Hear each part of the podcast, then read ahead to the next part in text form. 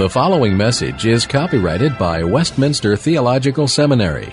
Duplication, distribution, or other use of all or any part of this message is not permitted without prior written consent. Please direct your inquiries to communications at wts.edu. For all other information, please visit the main website at www.wts.edu.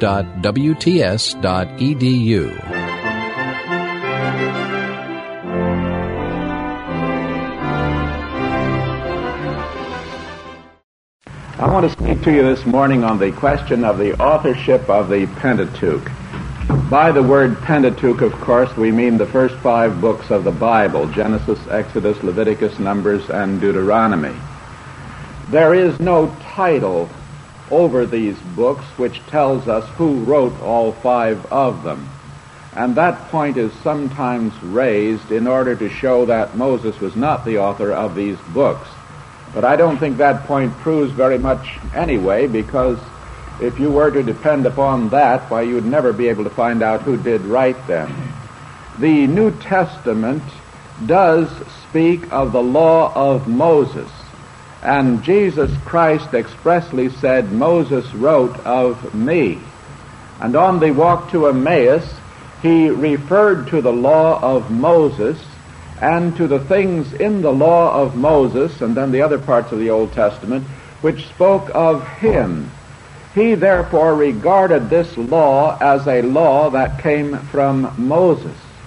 And then again there are passages in the New Testament where Christ makes statements such as this, Moses, because of the hardness of your heart, said, in which he appeals to the man Moses as having spoken.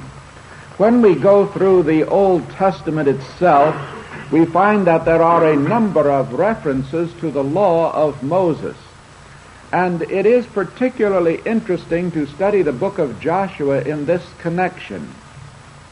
Joshua was not the successor of Moses in the sense that he occupied the same position in the economy that Moses did, the only successor of Moses was Christ. The Lord God will raise up unto thee a prophet like unto me. And that prophet is Christ. You remember that in the last chapter of Deuteronomy we read that there has not arisen yet a prophet in Israel like unto Moses, whom the Lord knew face to face. So that the real successor of Moses was Christ. Joshua, however, carried on the leadership of the nation after the death of Moses. now, if you will look at the first chapter of Joshua, Joshua, you will find that there is a very intimate connection between the work of Joshua and the work of Moses. And the Lord says to Joshua that just as he has been with Moses, so will he also be with Joshua. And then there is a reference to the law of Moses. Throughout Joshua this appears, and also in the book of Judges, and of course in the remainder of the Old Testament. To take but one example, in the book of Daniel there is reference to the law of Moses.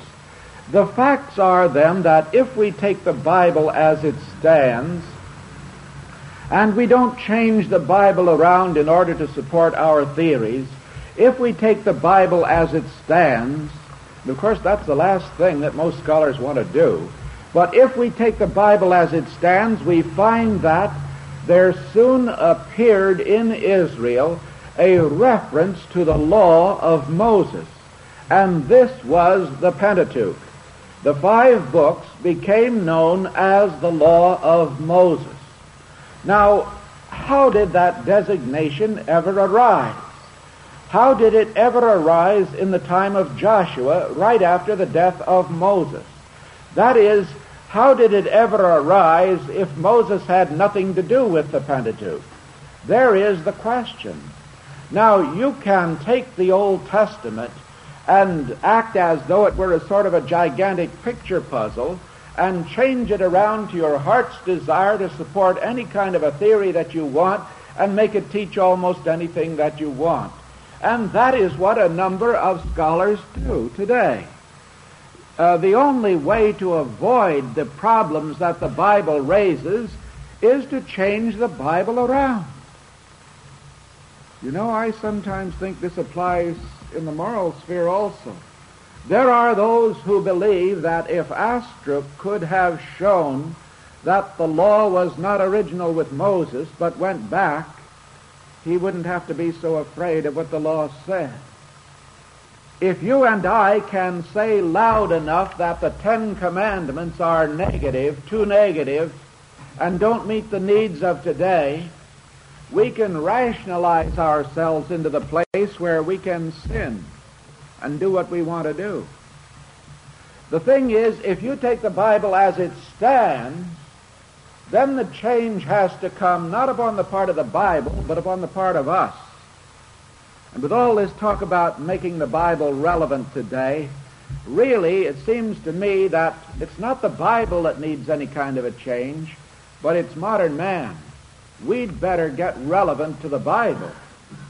Because the Bible stands, and despite all of the nonsense that is being said about the Bible today, the Bible is going to stand, and our modern theories are the things that are going to pass away.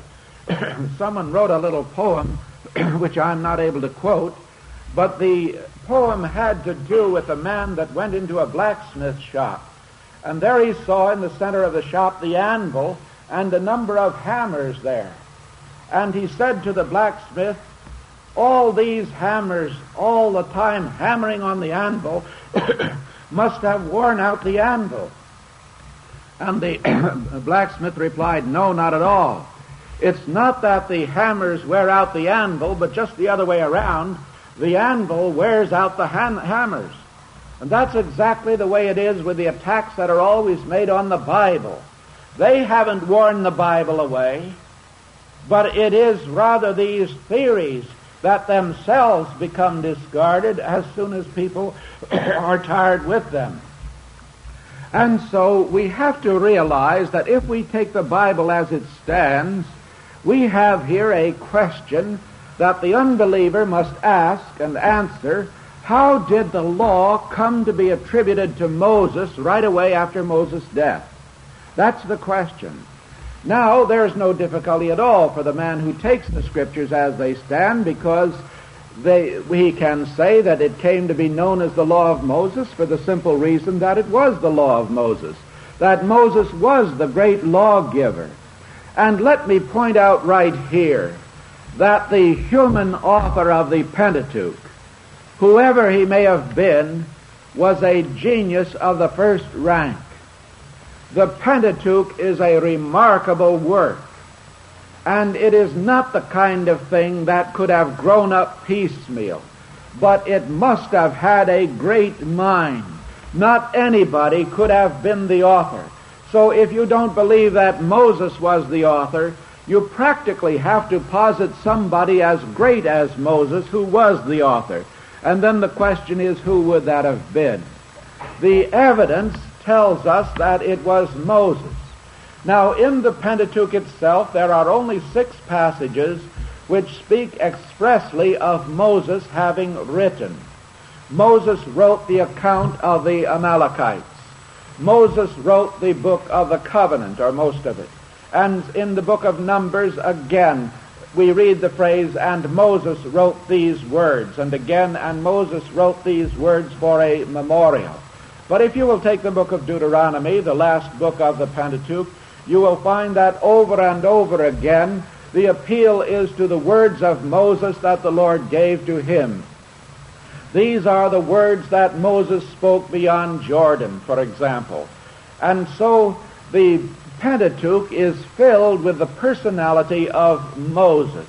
If you were to take Moses out of the Pentateuch, you would really have very little left. Now I say there is really a remarkable unity to the Pentateuch. It begins with the book of Genesis as we know. Genesis deals with the creation of heaven and earth and then with the genealogies, with the promises that were made to the patriarchs, until under Joseph they come down into Egypt. Then in the book of Egypt, uh, of Exodus, the history is carried forth. Now it is perfectly evident that Exodus should follow Genesis. Genesis prepares the way for Exodus, and Exodus reflects upon Genesis. If you've never stopped to think about this point, just look at the early chapters of Exodus. Take the third chapter. The third chapter tells us about Moses shepherding the flock of Jethro, his father-in-law, and coming to the backside of the wilderness, and then beholding the burning bush. Now here we have a miracle. And God appears unto Moses from the bush. By the way, this is a rather troublesome passage for the critical analysis. For we read that when the Lord saw that he turned aside to see, God spake unto him out of the midst of the bush. And so in one verse you've got the word Lord, and in the, ne- and the same verse you've got the word God. So the critics have to cut that verse in two, and there they spoil the unity of the whole narrative. Well, just that in passing. When God speaks to Moses from the burning bush, he says, I am the God of thy father. Now, he doesn't mean by that that he is simply the God whom the actual father of Moses worshiped. And that father may have been Amram. There's question as to whether he was the actual father or an ancestor of Moses. But at any rate, God goes right on to say, I am the God of Abraham, the God of Isaac, and the God of Jacob. You see, unless you have the preceding history of Genesis, the book of Exodus makes no sense. If Moses had known nothing about the patriarchal period, this language would have meant nothing to him. But God goes on to say, I have heard the cry of my people who are in Egypt. And he has come down by reason of their affliction and their cry and so on, and he will bring them out unto the land that he had promised to the fathers. And so the whole Mosaic revelation is bound up with the promises that were made to the patriarchs in Genesis. You cannot divorce Genesis from Exodus. Exodus presupposes Genesis, and Genesis works up to the events given in Exodus. Let us look at that just a bit more closely. We read of the creation of heaven and earth. Then we read of the preparation for, of the, for man in the Garden of Eden.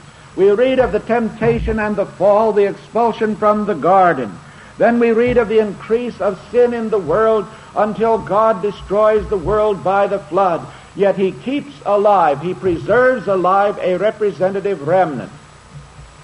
Now, after the flood, there is the episode of the Tower of Babel when men wanted to concentrate and make a name for themselves.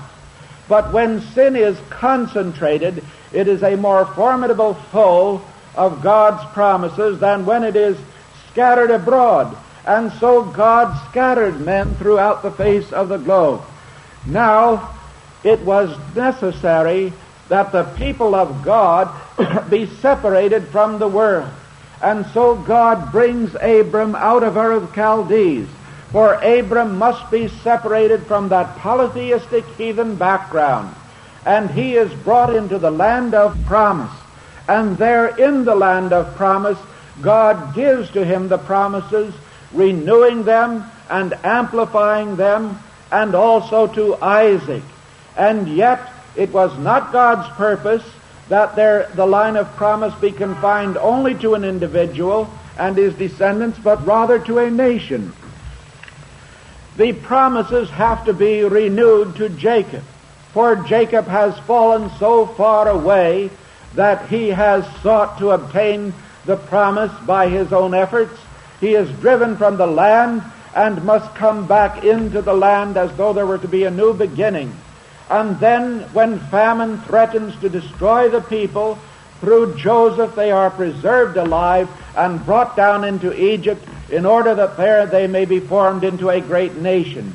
So that all that goes before prepares us for the giving of the law at Mount Sinai. Now the Israelites had been in bondage in Egypt, and they are brought out of that bondage under the leadership of Moses. And from this point on, from the book of Exodus on, Moses becomes the prominent figure. And Moses brings them out to Mount Sinai, where God gives to them the Ten Commandments. Then they wander for 40 years in the wilderness, the generation that left Egypt is not permitted to enter the promised land because of their sinfulness. But finally, when they have come almost within sight of the promised land, under Joshua they are permitted to enter. Now in the book of Exodus, you find, in addition to the historical material, a great deal of detailed information concerning the erection of the tabernacle. And in the book of Leviticus, you have detailed information concerning the sacrifices that are to be brought. For this people, you see, that God has formed is to be a holy nation. It is to be a nation that is like unto the Lord. It is to be freed from sin. It is to turn aside from all that defiles, from all that is impure, in order that it may serve the Lord. And this lesson of holiness is inculcated by the sacrifices that have to be brought. This does not mean that these animal sacrifices in themselves had the power to put away sin. They did not. Nevertheless, they represented eternal principles, and they were to be offered unto God in faith. In the book of Numbers, we read further concerning the journeying of the Israelites. And we read also of the supreme position of Moses in the divine economy, who stands over all of the prophets, who is the great figure of the Old Testament that points forward to Christ himself. This law is made clear in the 12th chapter of Numbers, where we read that if a prophet or a dreamer of dreams arise, the Lord will make his will known unto him in a dream or in a vision. But not so my servant Moses, he says. In all my house he is faithful. And this passage is taken up in the third chapter of Hebrews, where Moses is contrasted with Christ himself. The two great figures then in God's dealings with his people in history are Moses and Christ. And Moses is the type of Christ. Under Moses, all of the institutions of the Old Testament are subsumed. Even the prophets and the priests and the kings belong to the Old Testament period. They are of the Mosaic age. And it is in Moses that there is the great one who points forward unto Christ himself. Now when we come to the book of Deuteronomy, which was given just before the Israelites entered the promised land, we find that there is a recapitulation of what has gone before. the word Deuteronomy really means a second law. Not that it is a new and a different law, but it is the law that was previously given but given in a sort of a hortatory style, encouraging the people and preparing them for their entrance into the promised land. The book of Deuteronomy begins with a summary of God's bringing the people out of bondage unto the point where they are. It contains warnings against what they will find when they come into the land of Canaan. For example, when they see the sun and moon, they are not to bow down to them. And furthermore, they are not to learn according to the abominations of the nations which exist in Canaan. We are told in the 18th chapter of Deuteronomy that there are nine express abominations which the Canaanites practice, which the Israelites are not to learn. There shall not be found in thee, we read, the one that causes his son or his daughter to pass through the fire, the diviner of divinations, the enchanter, the soothsayer, the magician, and so on. And three specific terms are used for spiritualist mediums. And all of that is condemned. Israel is not to learn that.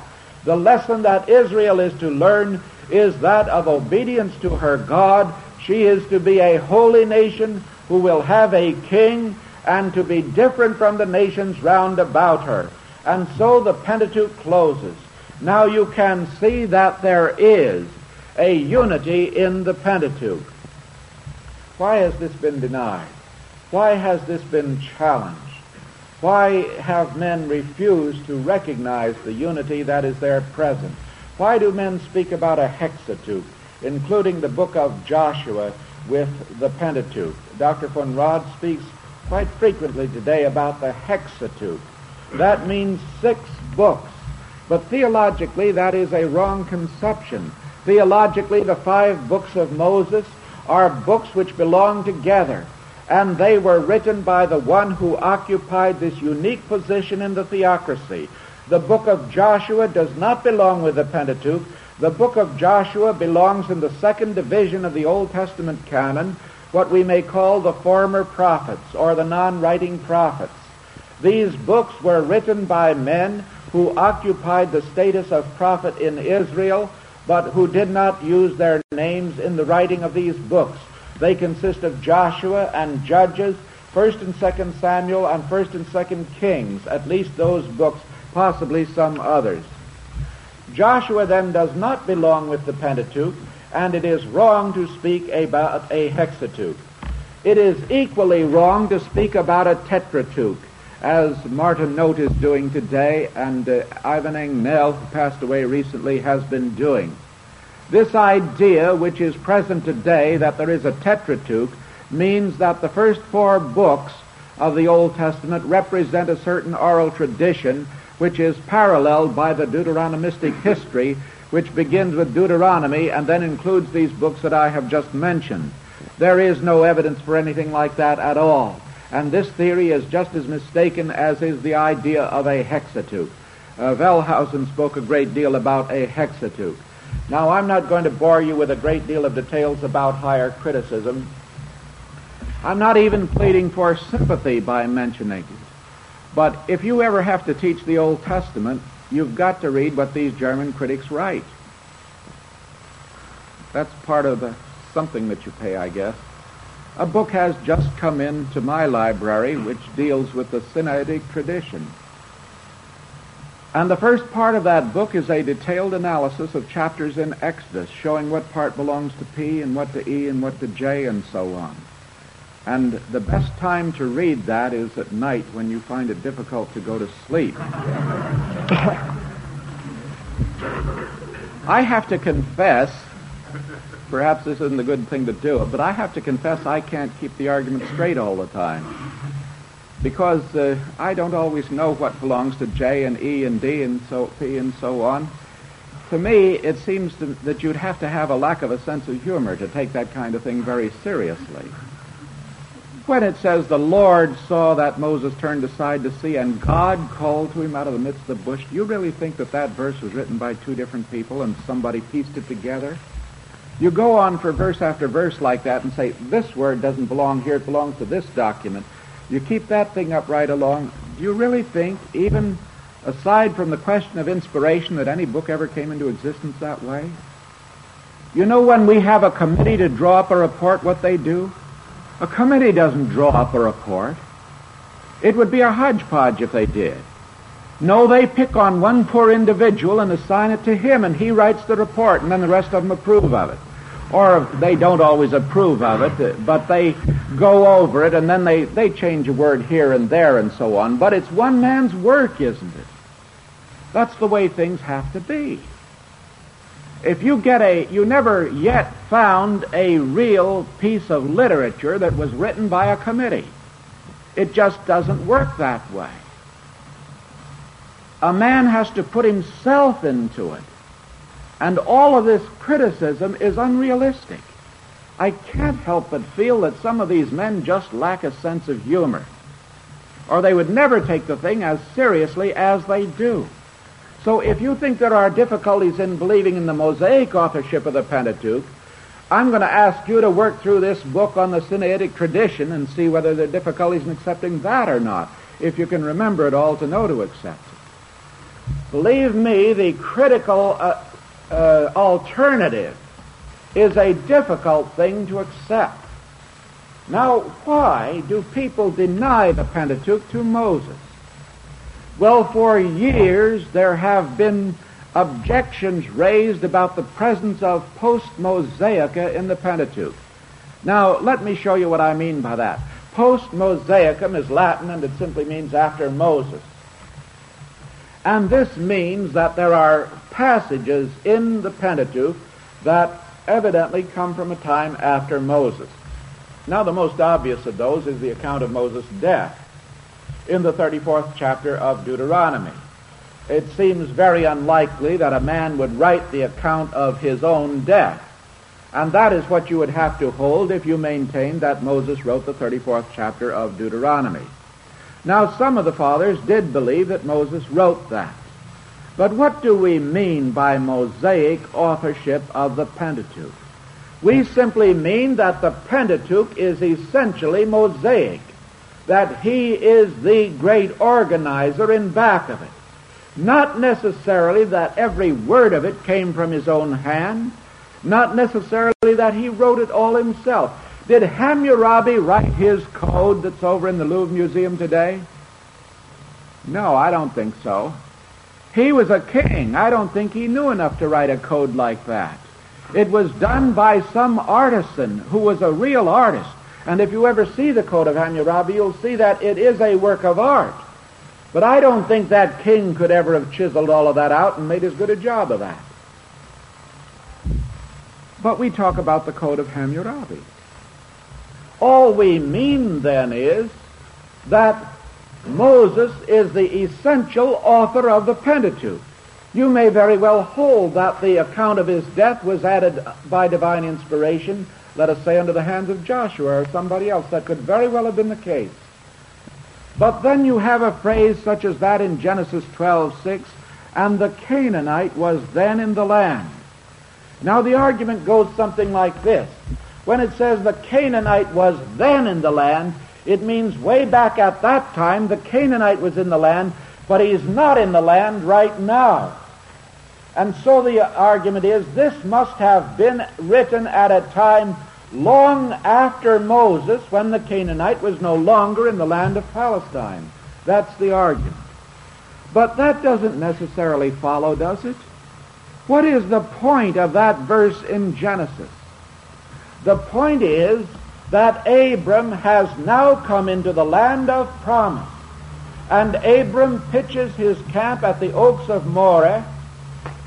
He pitches his camp. He settles there in the promised land, but the land is in the hands of others. The land was then in the, the Canaanite was then in the land, Moses writes. That doesn't mean that he was then in the land, but that he's no longer in the land when Moses writes. That's reading into the verse. It simply means that at that time when Abram pitched his tent there, the Canaanite was in the land. And that's all it means. It shows, you see, that Abram's faith is to be tested. His faith in the promise of the land. The Canaanite is in the land. How then will the land be given to Abram? Throughout Genesis, we read of the patriarchal faith being tested constantly.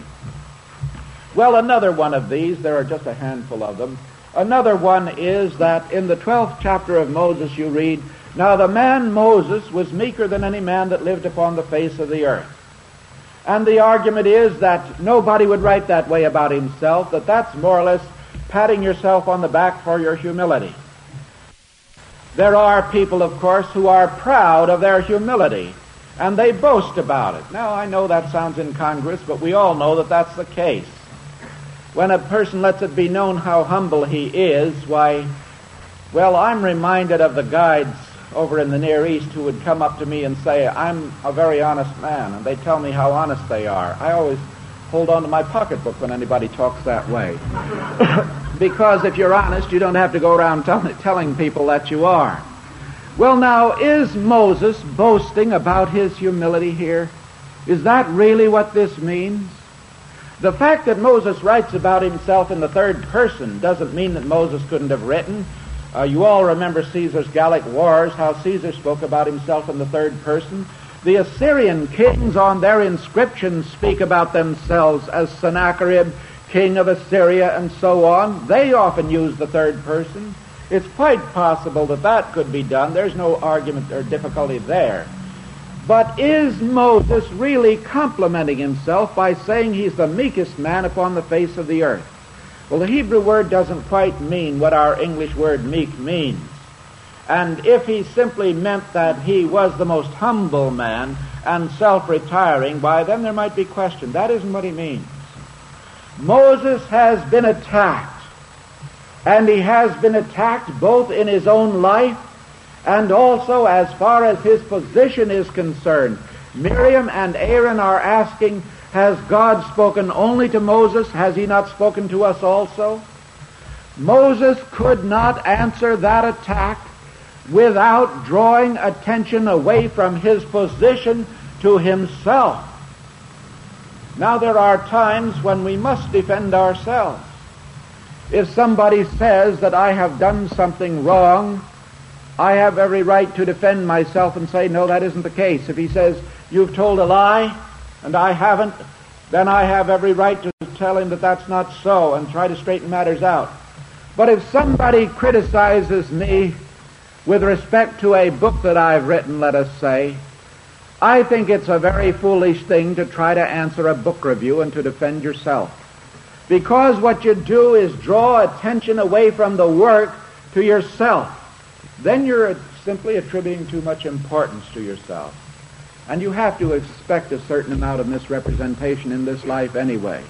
And I think it's a grave mistake to inject our own selves into the matter so that the issues are lost sight of. That's why when you and I are called upon to defend the faith, we must avoid personality. You get into personalities and right away attention is deflected from the issue to men, and that's wrong. Now that is why Moses does not answer here. To have answered here would have called attention to himself. What the Hebrew word anauf means is he was more humbled than any man upon the face of the earth because of the exalted position that he occupied. And had he risen in defense of himself, he would have called attention to himself. He might have said, yes, God has spoken to me as well as to you. And then he would have drawn attention to himself rather than to his position. But because of his position, being the most humbled of men in the most exalted of positions, he could not reply and defend himself. So we read that the Lord spake suddenly, and the Lord came to his defense. When Jesus Christ was reviled, he reviled not again. And they said to him, Answerest thou not a word? Dost not thou see the things that these men are charging against thee? And Christ answered not.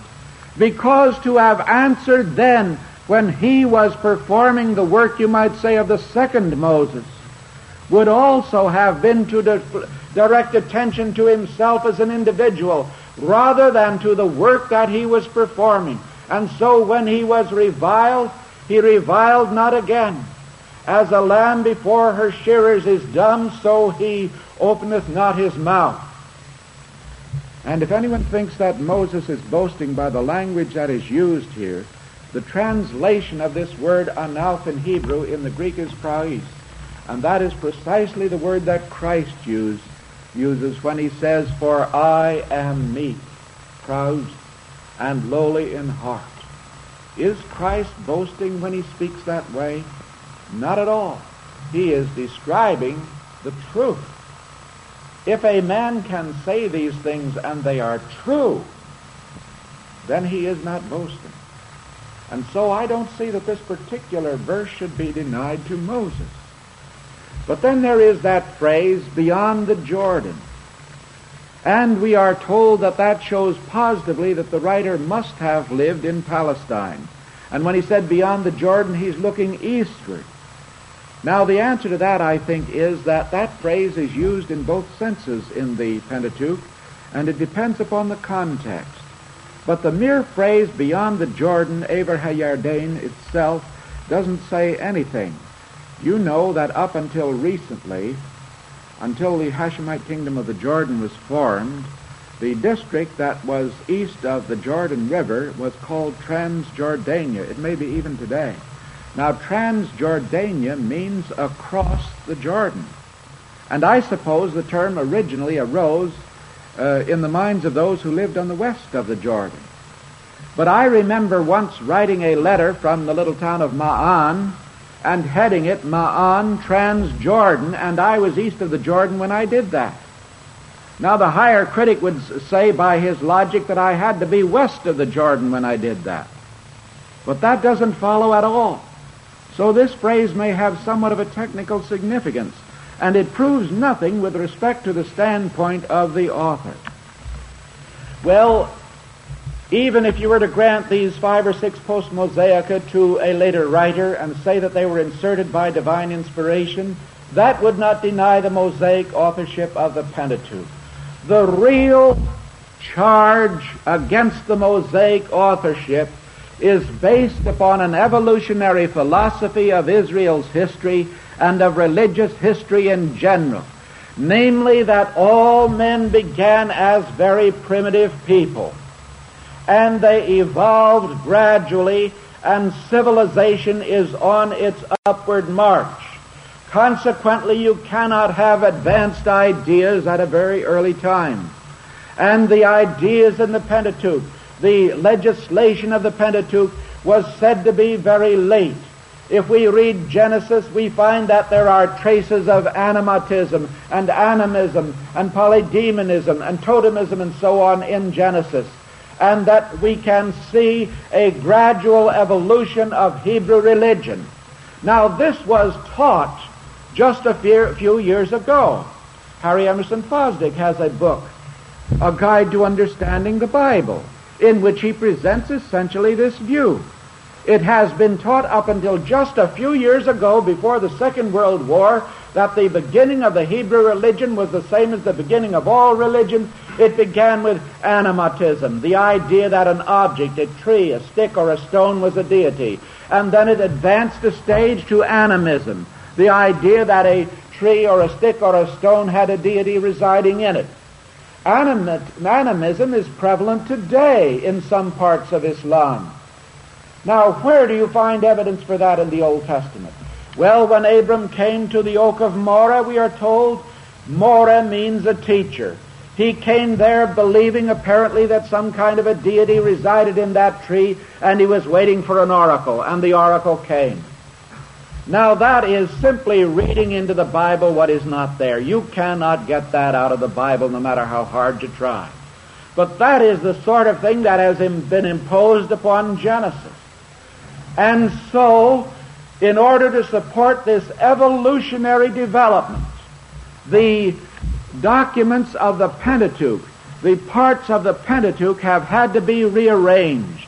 The J and the E were the earliest, but they were written long after the time of Moses. Deuteronomy came from 622 BC. Its purpose was to show that the religious cult was to be centralized in Jerusalem, and the priestly document came from along after the time of the exile. This was the most advanced and developed of all.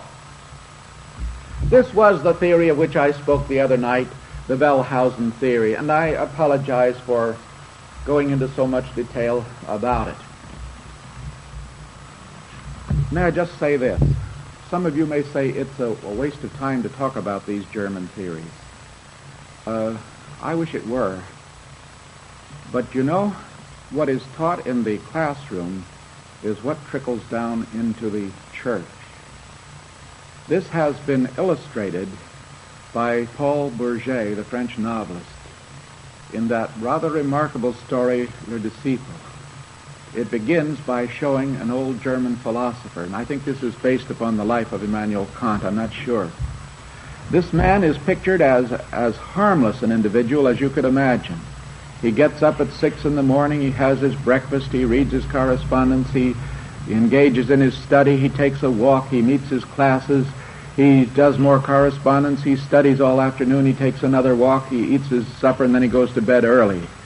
As I read it, I rather find myself filled with envy towards him. You would say as you read this that if ever there was a harmless individual upon the face of the earth, it was this man.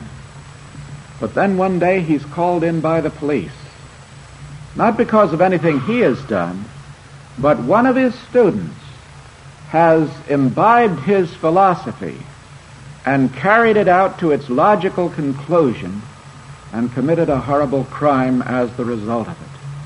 And then Bourget goes into a rather remarkable psychological analysis of the mind of this man. And the story closes, as I remember it, with this man simply breaking down and reciting the Lord's Prayer and asking for forgiveness. And that's just the way life is. All these German theories may be very far removed from your daily life. And you may say, I don't need to bother with them. The trouble is they trickle down into the church and into the pulpit and into the Sunday school curriculum, and they're doing it. And they are destroying the work of the church. And that's why we do have to answer them. So I do apologize if I've said too much about them, but I want you to know that we have a very real enemy in these things, and they have to be answered. They have to be refuted. And the basic argument against the Mosaic authorship of the Pentateuch is based upon an evolutionary theory of man's development. Now that theory is changing. And men no longer put it as baldly as that. They can't put it that baldly anymore. For the simple reason that too many facts are intervening to show that this was not the case at all. I want just to give a few of these. It now becomes apparent that the laws of Moses, at least from the formal aspect, were similar to laws that were widespread in the ancient world. And the Code of Hammurabi is a notable example of that fact. But we now have the Lipit Ishtar Code, which is even earlier, and we have the Hittite laws, which go back about to the time of Moses or almost.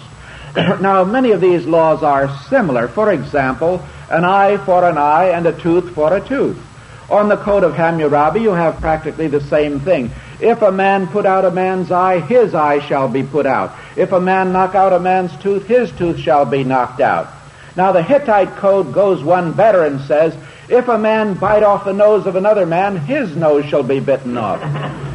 I don't know whether it was the practice among the Hittites to go around biting people's noses off or not, but maybe they just wanted to be thorough in this. But this type of lex talionis, or law of retaliation as it is called, was widespread in the ancient world. Furthermore, the Gilgamesh epic has a number of expressions and phrases that are similar to those found in the so-called priestly documents. It is more and more evident that the first chapter of Genesis is not the result of a long process of development.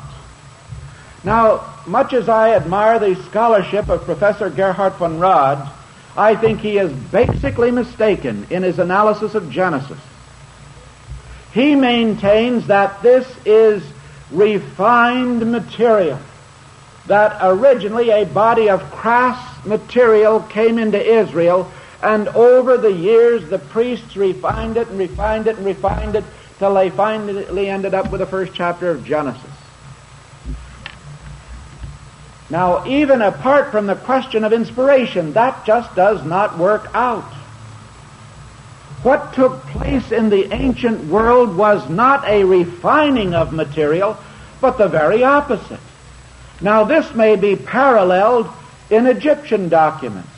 The later Egyptian documents add on to what has gone before. That's a human tendency, is it not? We tell a story and it becomes embellished. And that may also be paralleled from Babylon. The human tendency is to add on, not to detract. So really, Professor von Rad is asking us to believe something that is, well, I would say contrary to human nature. It is not that we begin with something small and then we, uh, or something great and that we refine it and pare it down, but it is the very opposite that takes place.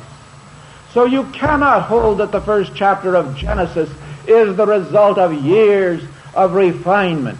The more you study that chapter and the more you compare it with the Babylonian and the other accounts, the more you realize its uniqueness. There is no explanation of it other than that it is a revelation from God. You simply cannot explain it any other way. Now, furthermore, the book of Deuteronomy, it seems, could not have been composed in 622 BC. There's a moral problem about that. I know many people say there isn't, but uh, I'm stubborn enough just to go ahead and say there is, and this is the moral problem. If a number of prophets or priests or whoever they were, in an endeavor to get men to worship only in Jerusalem, composed the book of Deuteronomy, or any part of it, the Ur Deuteronomium, if you want, the critics call it, if they composed that for the purpose of getting people to worship only in Jerusalem, and then they used the name of Moses, and they made it appear that Moses had written this book, and that the Israelites were not yet in the promised land, then they did a dishonest thing. Now, I don't see how you can escape that. I know there are those who tell us that in ancient times there was no copyright law, and that people weren't concerned about authorship, and that it didn't matter whose name was attached to a document. The only trouble with that theory is it's not true. The evidence does not support that. And even if it were true, to do what these men supposedly did is a dishonest thing. If I want to accomplish some reform in the church today, and I write using the name of somebody else and making it appear that that other person is saying this, then I'm doing something dishonest. And you can't get out of that. And that is the great weakness in this idea of Wellhausen's that Deuteronomy came from 622 or 621 BC. It posits dishonesty on the part of the author.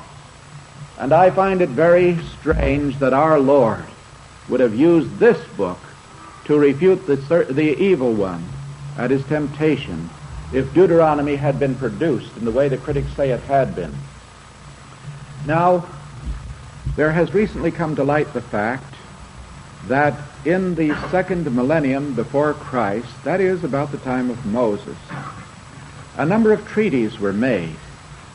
And these are called covenant treaties.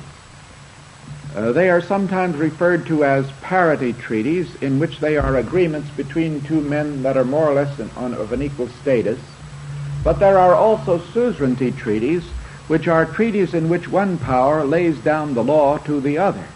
And these have appeared among the Hittites in particular.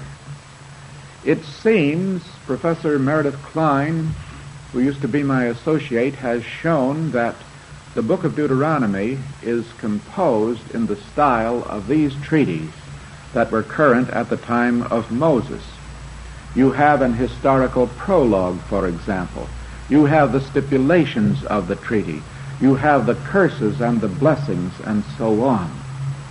Now, if that is so, and it seems that very likely it is so, then how could you possibly explain men living long after the time of Moses having known anything about this particular treaty form? This, it seems to me, is a very strong argument in favor of the early date of Deuteronomy.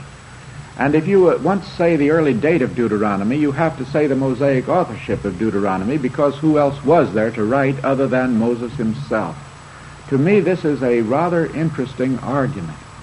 Furthermore, the whole legislation at Mount Sinai, the Ten Commandments, is given in the form of these suzerainty treaties, which shows that it is of a very early date.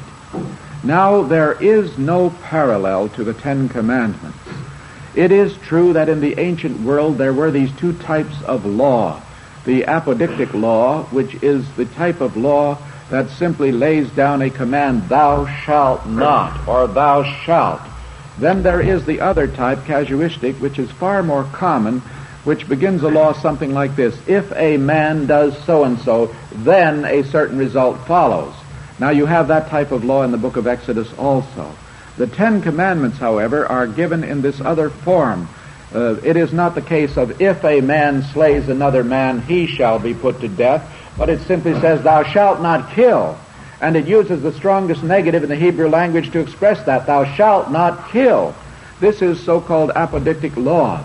It is apparent then that uh, uh, the Ten Commandments, rather than being some later development in Israel's history, must go back to a very early time, to the early second millennium before Christ. I would just sum this all up by saying that criticism has found itself really in confusion. There are those who still hold on, as do the German critics, to this documentary analysis. Uh, they talk about J and E and P and so on. But we are being compelled more and more to realize the underlying unity in the Pentateuch, to realize that archaeology has spoken with so powerful a voice concerning so many things in the Pentateuch, we could hardly begin to enumerate them. I've mentioned just a few of them this morning and in the other times. That uh, it is now necessary to demand an earlier date for the Pentateuch. And the only date that really satisfies is the date that the Scripture itself gives when it puts it back at the time of Moses. Moses was learned in all the wisdom of the Egyptians. Moses had had the long period of training and preparation in the desert. Moses was a great person. He was the one man that was able to write the law. Why then deny the thing that is so obvious? Especially when our Lord said, Moses wrote of me. So you may read the Pentateuch, and you may believe the promises that are found therein. That you may believe that God did reveal himself to Abram, that God did reveal himself at the burning bush, that he made himself known as the God of thy father, the God of Abraham, the God of Isaac, and the God of Jacob, and that this Pentateuch, instead of coming late in the history of Israel, is the foundation for the prophets and for all that follows, and that the work of Moses in its fullness is but a type that points forward to the one who would come the prophet like unto Moses, who in these last days has the one through whom God has spoken unto his people. Thank you again.